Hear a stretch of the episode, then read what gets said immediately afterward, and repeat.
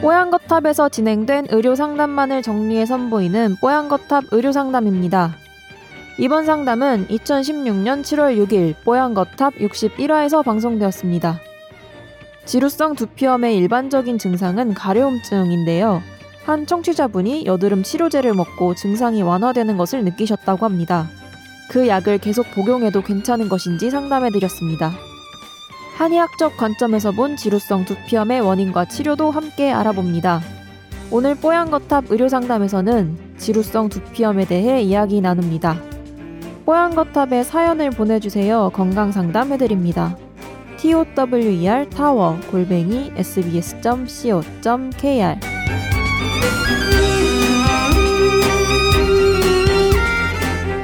이분은 아 군대에서 어, 근무할 때 헬멧을 착용하고 있으면 머리에 뭐 피, 저, 그 바람도 안 통하고 그래서 그러는지 지루성 두피염 걸리셔서 그렇게 고생을 하신 분이에요.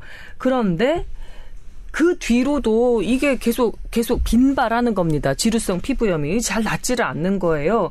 그래서, 어, 정말 있는 방법, 없는 방법 다 강구하다가, 아, 여드름용으로 처방받은 어떤 약을 복용을 했더니 그 두피염의 효과를 보셨답니다. 지루성 두피염에. 질문은 제가 쓰는 이소티노류의 여드름 치료제 사용법이 큰 문제가 될 수 있을까요?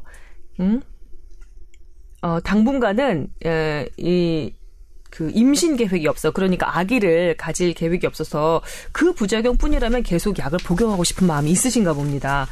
그리고 어, 또 하나는 그 요즘 광고를 보면 두피에 그 열을 내려서 탈모나 그 지루성 두피염을 예방한다, 방지한다 이런 한의원 광고가 좀 있나 봅니다. 이거 보고 또 이제 솔깃하신 거죠. 예, 요거 두 개, 네.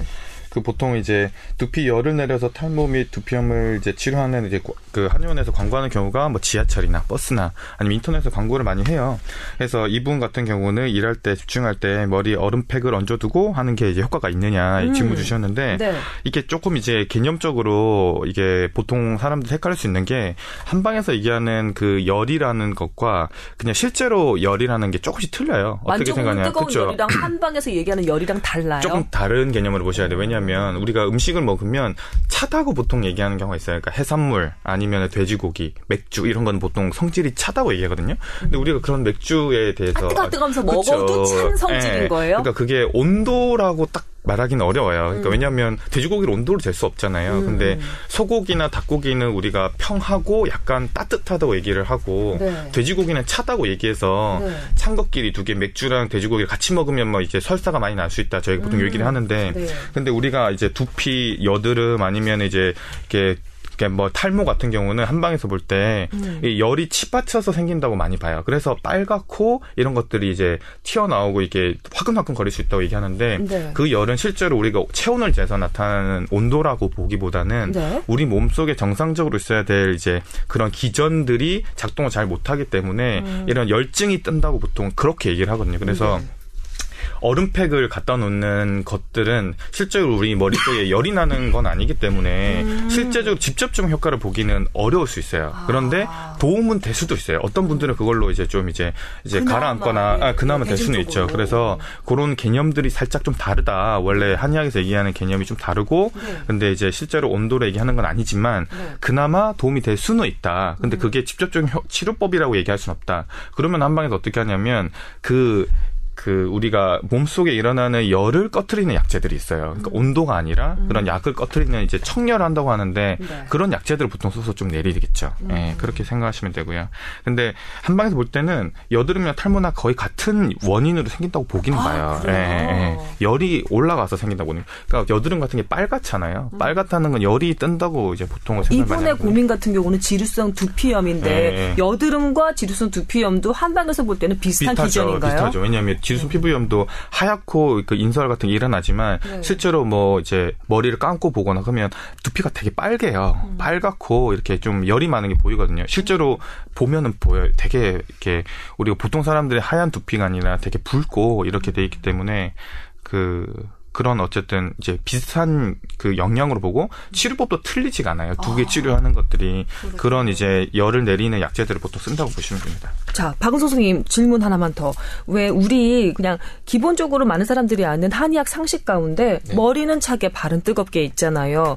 음, 예, 예. 근데- 가슴은 서늘하게, 발은 따뜻하게. 요렇게. 머리는? 머리도 마- 머리도 서늘하게. 근데 이분 같은 네. 경우는 두피, 그러니까 머리에 열이 좀 이렇게 치받아서 탈모나 뭐 여드름이나 지루성 네. 두피염이 생긴다고 지금 한의학에서 보신다는 거잖아요. 그러면 거꾸로 지금은 뭐 여름이니까 살짝 힘들겠지만 발을 뜨겁게 해서 머리나 가슴 쪽을 좀 시원하게 만드는 그런 방법. 예를 들면 조격 같은 거 이런 거 좀 효과 없을까요? 도움이 되죠. 도움이 된다고 진짜? 봐요. 예, 어, 왜냐하면 빙고.